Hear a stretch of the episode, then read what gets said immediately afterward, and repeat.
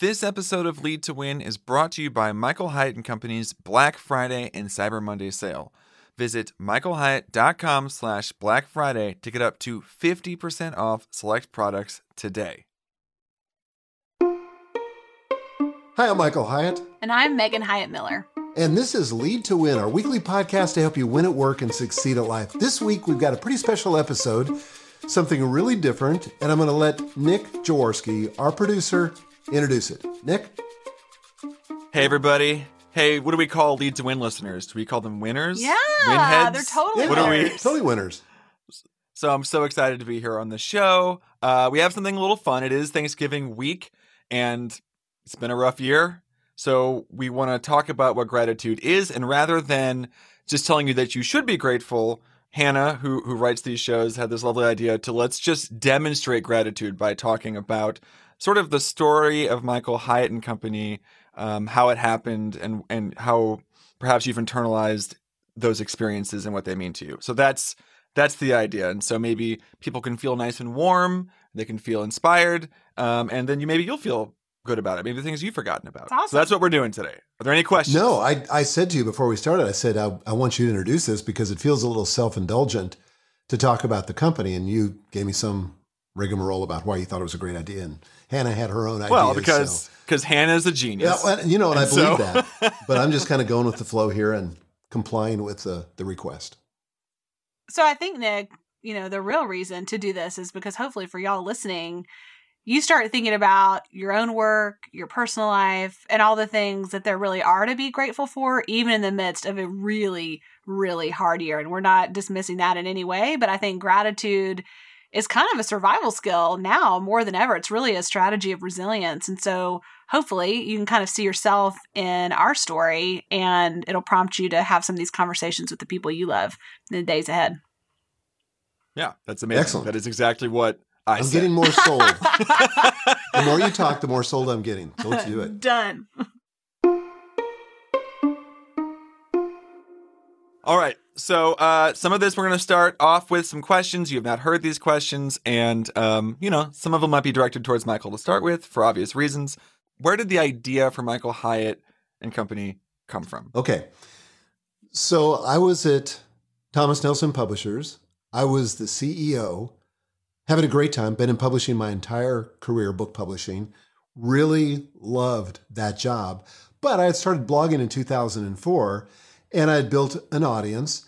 And it was quickly coming to the point where I was going to have to choose continuing to be a blogger and a speaker and an author, or I was going to have to give that up and and do the CEO thing, just like giving my total focus. But we came to this point where we decided to sell the company. We ended up selling it to HarperCollins, and Thomas Nelson is now a division of HarperCollins. And so I said, it's now or never. And I'd always had this dream of writing and speaking full time. You know, I thought that was kind of a romantic idea. I thought it would be really cool to to do that. And so I decided it's now or never. By that time, you know, the kids were mostly out of the house, and I thought this is kind of a good season in life to do this, so let's go for it. And Gail, my wife, said, absolutely, let's do it. And so that was sort of the genesis of it. I mean, it's just one thing. It's one thing to say, "Oh, I'm gonna have a career where I speak and and and write," but how did you take it from the idea phase into the actual reality phase? Yeah. So, you know, there's that little thing about having to produce income. You know, how am I going to make a living doing this? I've this? heard. Yeah. and as, you know, blogging doesn't really pay that much. And, you know, I was advertising on my site, so that was generating a couple thousand dollars a month in income. And after I left my my gig being the CEO of Thomas Nelson, I stayed on as the chairman for another year, which provided me for much less income than I was making as the CEO, but it gave me enough of a bridge that I thought, okay, I can almost live on that. And I think I can generate enough speaking, you know, to be able to make up the difference. And especially if I've got my full-time focus on generating income, you know, it's a risk, but I think I I can do it. So my income initially was from consulting and from speaking. And so literally within that first year, I made up what I had been making as the CEO. And so that came a lot faster than I thought it would. You know, it was going to the next level that was the challenge, but that that first level came pretty quickly. I, I mean, it sounds very scary. You don't sound particularly scared in the retelling. Well, Yeah, because I got the benefit of knowing I survived. yeah. you know, when you're in the middle of it, I mean, literally, you wonder. And you know, if I'm honest, I had I have to say there were there were some sleepless nights. You know, there were some times where I was second guessing myself and wondering if I'd made the right decision, or wondered if I could, you know, really kind of crack the ceiling and and go to the next next level. And I got I got frustrated initially because you know when I was in the big corporate environment, I had two full time executive assistants. I had a team of executives around me. You know, I was able to focus on the big picture, not get bogged down in the details. Suddenly I'm in business for myself and now I'm doing everything, including trying to find the, you know, the FedEx box, which I'd never had to do before, to get an overnight letter in the mail. You know, or figuring out, you know, how to do my expense reports so that my accountant could account for all my, you know, expenses. And so it was really challenging. I got really bogged down in the nitty gritty. And ultimately, I, I hired a part time executive assistant, virtual, Tricia, who, by the way, is now the CEO of Belay Solutions, big, big, big virtual assistance company. But she was my assistant those days, made all the difference. But that was a real challenge. I was second guessing myself and said, you know, I guess this isn't probably quite as easy as people make it look on the front end. Okay, so now I'll bring Megan into this story because I sort of don't actually know this. I don't, I don't know if I really know this story actually. How did how did you get roped into this Michael Hyatt and Company situation? Yeah, how did we rope you into this? How did I get roped in? I groomed you since you were a baby. Oh, that's true. That is true. There's a lot of subliminal messaging happening for all those years. Um, well, what happened is that in 2012, um, I adopted my two middle sons from Uganda. And I decided I was going to be a stay at home mom, and that lasted for nine months. and I decided I was not going to be a stay at home mom, that that was not a great uh, solution for me. Um, my kids, as I've shared publicly many, many times, have some special needs, and it was really demanding, both financially and emotionally. And so, work was necessary um, for a lot of reasons and really helpful for me for a lot of reasons. It really kind of gave me fuel for taking care of them. So, I came to work initially part time. Uh, we had uh, the, the first brand that we ever created was Platform University. It was a membership community uh, for people building personal brands online. And so I helped to launch that in late 2012, early 2013 and along with our partner at the time, Stu McLaren, and a team of contractors, you know, so we didn't have any full time employees at that point. They were all contractors. And little by little, uh, that the management of Platform University became uh, the management of more and more things, and ultimately ended up running the whole business. So obviously, there's a lot of story between the beginning and where I am now. Um, but you know that was that was how it started. It was re- just really the desire to have kind of a an outlet as a stay at home mom, and uh, ultimately as my responsibilities grew um, I had to figure out how to make that work with the needs of my kids. So I'm sure we'll get into that, you know, a little bit later, Nick. And can I just throw in something there too? Sure. Is, you know, in the spirit of Thanksgiving, I'm so thankful for Megan. I could not do what I do without her. She, um, you know, we complete each other's sentences. It's kind of weird. And I guess you'd expect that for a daughter that grew up in our home. But, you know, it's just, we have such fun doing this business. We together. really do. And you know, people ask us all the time, you know, is there any hidden drama? Are there any conflicts? And you know, certainly we've, you know, had conflict, but I literally couldn't tell you a single one because no. they're usually quickly resolved and we move on to the next thing. Yeah. But I keep trying to have more conflict. But biggest conflicts we ever have are the ones you try to make on the podcast, which usually don't get very far. he always wants to fight on the podcast, but doesn't really happen. but we get we get along remarkably well. We do. And and essentially Megan's running the entire company and you know, we've announced before. I think we've announced it on the podcast. I can't remember. But yeah, so um, you know, Megan's going to become the CEO of the entire company on January the 2nd of 2021. And I'm not retiring, but I'm taking a different role at that point. I'll be the chairman I'll be more focused on content, but Megan, I'll, I'll be essentially reporting to Megan. Which really won't be that different than it is now. No, I'm well, just kidding. True fact. just kidding. In the spirit of gratitude on my side, I think that this work has given me the opportunity to contribute in a way that I never have before uh, to create at a level that I never have before. And I love getting to do that with you. I love our partnership. I love the uh, lives that we're able to affect through things like the podcast. Um, that's so rewarding. And I think the thing that I like best is the culture that we've been able to build together within Michael Hyatt and Company and Mhm. the incredible team that we have. You know, I just, uh, I thank God every day for the work that we get to do and the people we get to do it with and the, the people we get to serve because it is an extraordinary privilege. Okay, well, let's talk about the team. What is it about the team at Michael Hyatt, these people that you have brought together and assembled, that you are most grateful for? What do you love about them? Well, first of all, this probably needs to be a whole episode because it's going to be hard to cut us off from this. There's so many things to say. I mean, our team is the envy of uh, so many people in our industry. You know, when people encounter our team, like we just hear these amazing reports about how uh, service oriented they are, how much they over deliver, how creative they are, how organized they are, how on top of things they are, how expert they are in their particular areas. And all of that, you know, is absolutely true. Um, but I think the thing that I enjoy the most is the kind of collaboration that we have. You know, we have a culture of collaboration.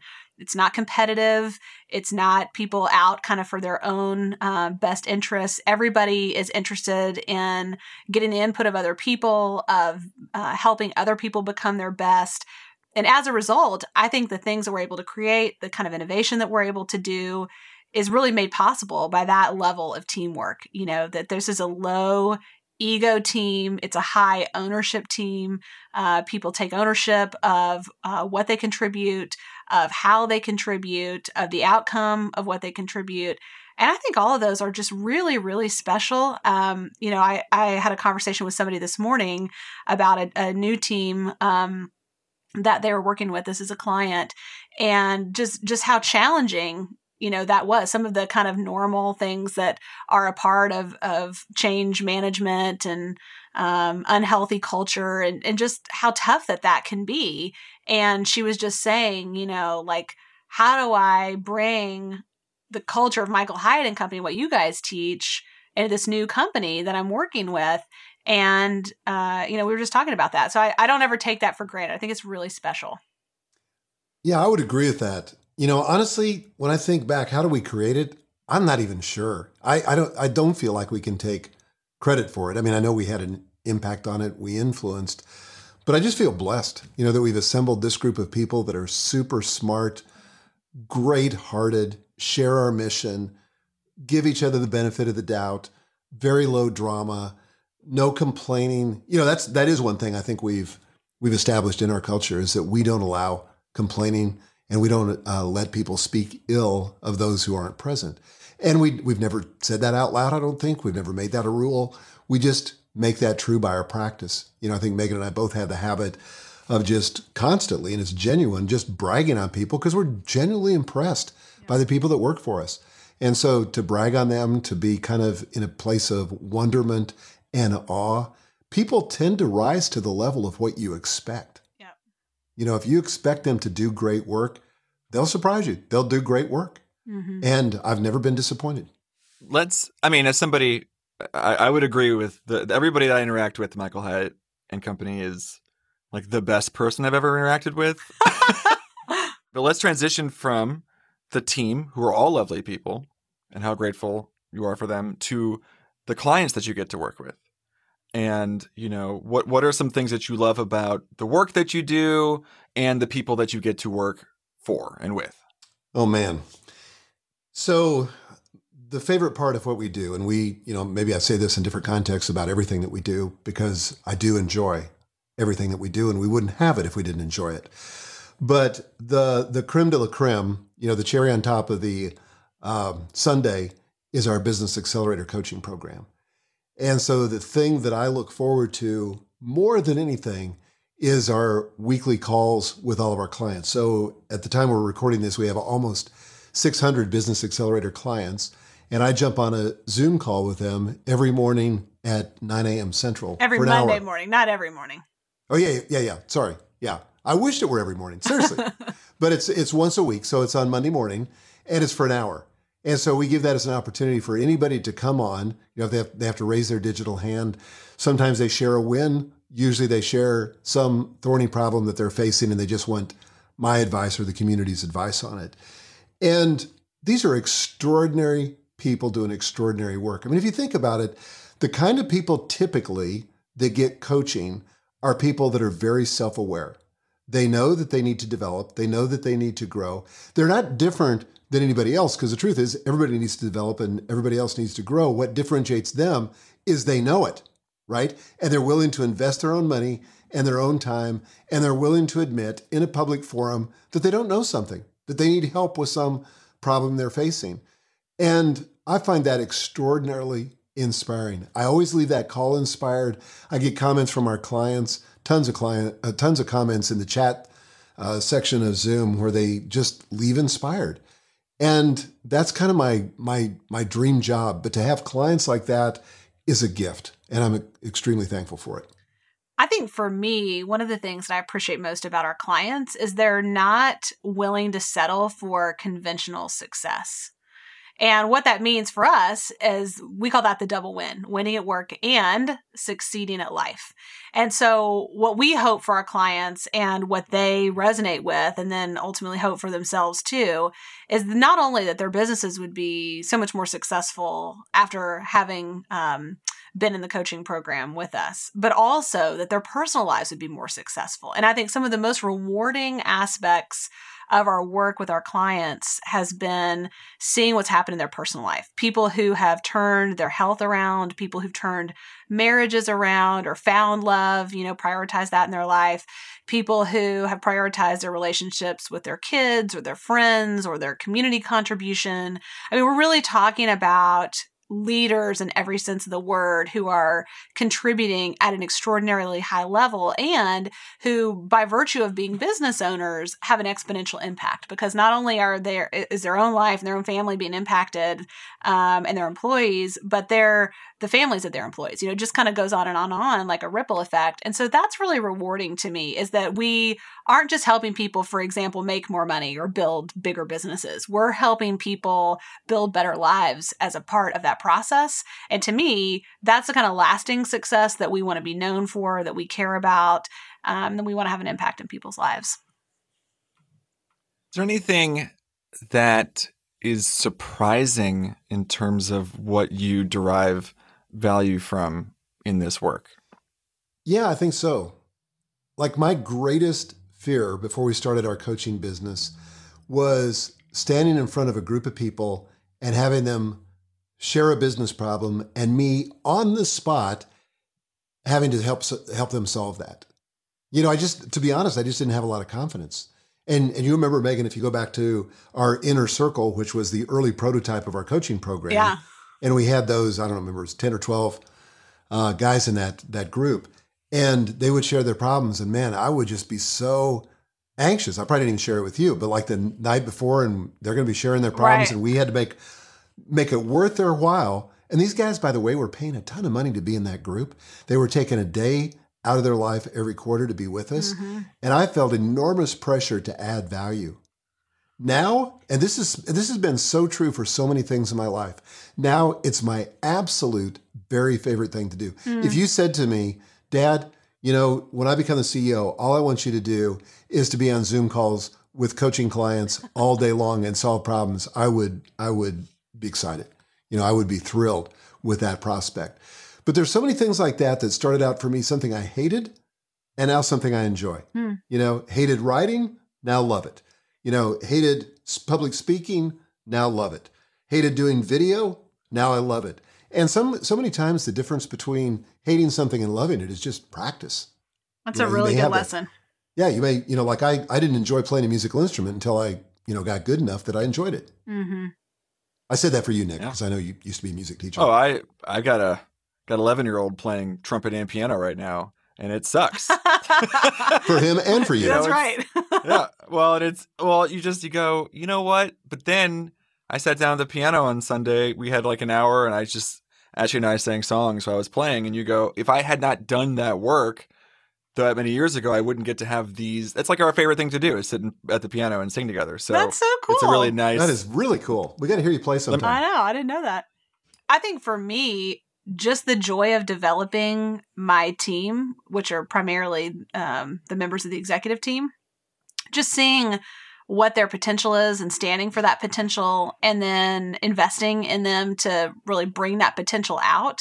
And just the friendships that are a part of that the camaraderie um, the collaboration all those things. I just i love and I, I feel like it's my most important job because they're the people that make everything else possible you know and if i invest in them then they'll take care of all the other mm-hmm. things.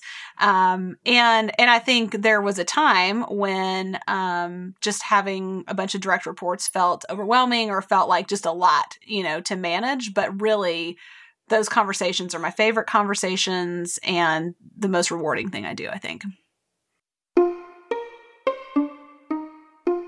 So sometimes when we ask this next question, to me, it feels like a regret, but that's not the intention, which would be if you could go back to when, you know, you started the company, Michael, or Megan, when you joined the company and you could tell yourself one thing, what would it be? And I, I want to clarify that this is about the fact that you've learned something and you get to now look back and, you know, so it, it's an opportunity to celebrate the mm. lesson it's good. But it, there could be something of value there. Well, I would say your vision is too small, both for yourself and for what this is going to become. And I think it, it's probably tempting for anybody at the beginning of something. You know, it's sort of like you can only see so far. Um, you can only imagine yourself growing so big. And I think that what has become possible with Michael Hyatt and Company for me personally, in terms of how I've been able to grow and who I've been able to become, and then also what we've been able to do in the lives of our clients, our listeners, our customers, has just been so far beyond what I would have thought way back in 2012. Um, and I feel so grateful for that. You know, I think that's just uh, such an important lesson that you know, I've heard other people say it this way like, we can't outdream God. You know, like God's plans for our life and what's possible are like way bigger than what we what we would think for ourselves. And it's kind of like our temptation is usually to to dream too small, you know, to to think about what's possible as being far less than what's really possible. So I hope I take that into the future. And if you're kind of at the beginning of a journey yourself and you're listening to us, take that to heart you know, don't be worried that you're dreaming too big. Be concerned that you're dreaming maybe too small. So true. Just to hitchhike on that, I remember thinking when I started, maybe I was six months into it, and I had a friend that had started a similar business to me, and I heard that his business was doing over a million dollars a year. And I was just like rocked back. I thought, whoa, I cannot believe that. I said, if I could do a million dollars a year in my business, I mean, that's that's like you know, unbelievable. I could I can't even imagine that. Well, then we hit that marker. And then I thought, then I heard another guy who's I'm not friends with, I've since become friends, but I didn't know him at the time, who said his business was was over $10 million. And I thought, $10 million. I mean, my eyes jumped out of my head. And then in a few years, you know, we we passed that marker. And, you know, it's continued to develop since then. And I, I think you're exactly right, Megan. I think that, you know, I'm kind of just in a place of gratitude and wonder, knowing that some of the things, you know, I've had, I've had an impact in creating, and you've had an impact in creating, but some of it has just been the collective work of everybody and the grace of God and the goodness of God, and I'm I'm extremely thankful for that because I don't think we could have engineered that. But I would say to most people, um, you're probably thinking too small. And you know, this isn't original with me, but somebody once said you know, we tend to overestimate what we can accomplish in the short term and underestimate what we can accomplish in the long term. And so I think that's that's been my consistent experience throughout my life, but particularly at Michael Hyatt and Company. So we've got two more questions. Do you want the well, they're both easy, but one's very important. Do you want the very important one first or you want it last? Last. Okay. 2020 has been uh, as the kids would say, a dumpster fire. and uh, we've made the most of it. We have. We've learned our lessons. And uh, as we look ahead to 2021 and the future beyond that, what are you most excited about? I'm always excited about the future because the future is full of possibility. You know, it's like a blank canvas. Nobody's painted on it yet, and anything can happen. And I, and I realize that there's there are always things that are outside of our control, but I think we undersell the future to ourselves by thinking that not much is inside of our control. So much of it is how you frame it to yourself, because there's always what happens. Megan and I did a podcast episode on this, the model of how things work. There's what happens, and then there's the narrative that you put on top of that. So you could tell yourself a story that's actually worse than what your experience was during this last year, or you could decide to focus on the good things that happened and tell yourself a different story. So I, I can distinctly remember a couple years ago saying to Gail, when she asked me, she said, How was your day? And I said, Man, it was terrible. She said, Really? What was so bad about it? And so I, as I told her, when I finished, she said to me, She said, Well, it sounds to me, she said, I'm not trying to be harsh, but it sounds like to me you had a really bad 20 minutes, not a bad day. And I said, Man, that's pretty much right, because the rest of the day was pretty great. And so I think that that you know the future is full of possibility. But even if we'll focus on what was good that happened this last year, even though hard things, you know, I think we can derive value out of it. I'm excited to take what we've learned from 2020 into 2021. So, for example, I think that we have developed an extraordinary level of resilience and kind of mental flexibility and agility and those are assets for the future. You know, whatever else is going to come in the future, mm-hmm. we know mm-hmm. there's going to be a lot of change, a lot to respond to and react to, and solutions to create. So that's going to be like a superpower. You imagine it's kind of like if you've been training with a heavy backpack on, and then all of a sudden you take the backpack off, you have the strength but not the weight. And I think someday we're going to be past all this stuff with COVID, and we'll have all the strength without the burden. And what will that mean, like in normal times, to have that kind of like superhuman resilience that we've built during this time?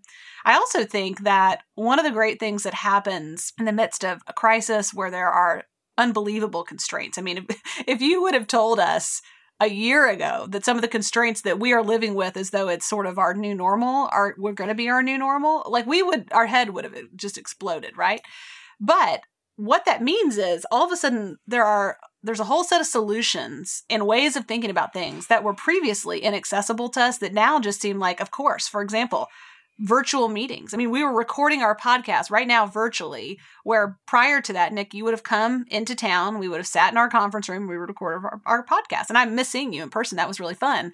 But there are so many things that are possible now in terms of how we meet people virtually and, and so forth that mm-hmm. were never something we would have considered possible. So many companies are working remotely, um, are working with people all over the world in different time zones that like thought that was impossible for them. And so I think what all of a sudden we now consider to be possible is much greater than what we thought before. Certainly in in a, a defined number of areas. And that's exciting to me. You know, I want to see possibility where other people see obstacles. And I think that this has been a great training ground for that. All right, everybody. This, Here's the big one. I feel better. You know, I feel this feels great. I feel very, I'm feeling all the gratitude.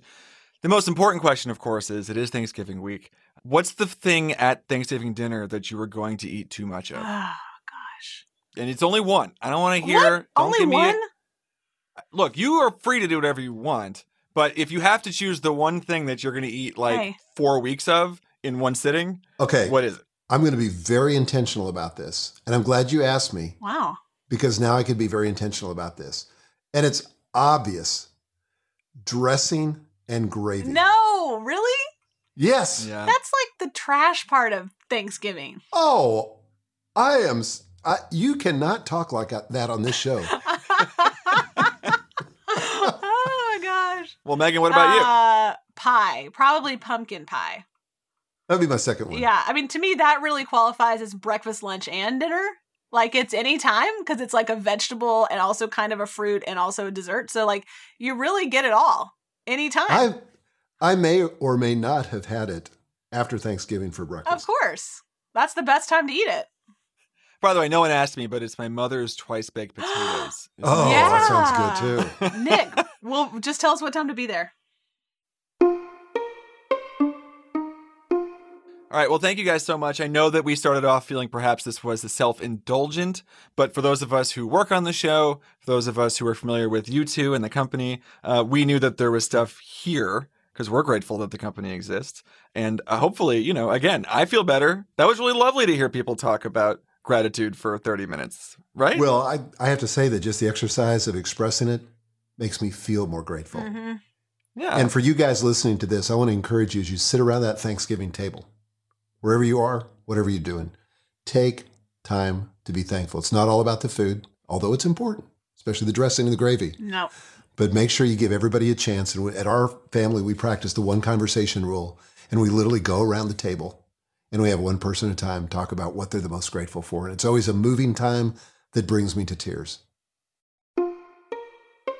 All right. Well, thank you guys for joining us. Thank you for listening to our stories. Hopefully, this uh, inspires you to consider what you have to be grateful for in 2020. Um, even though, of course, it's been a tough year, there are gems in there if you know where to look. So, uh, happy Thanksgiving to everybody, and we'll look forward to seeing you back next week on Lead to Win.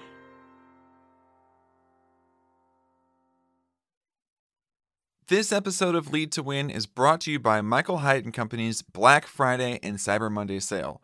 Visit michaelhyatt.com slash Black Friday to get up to 50% off select products today.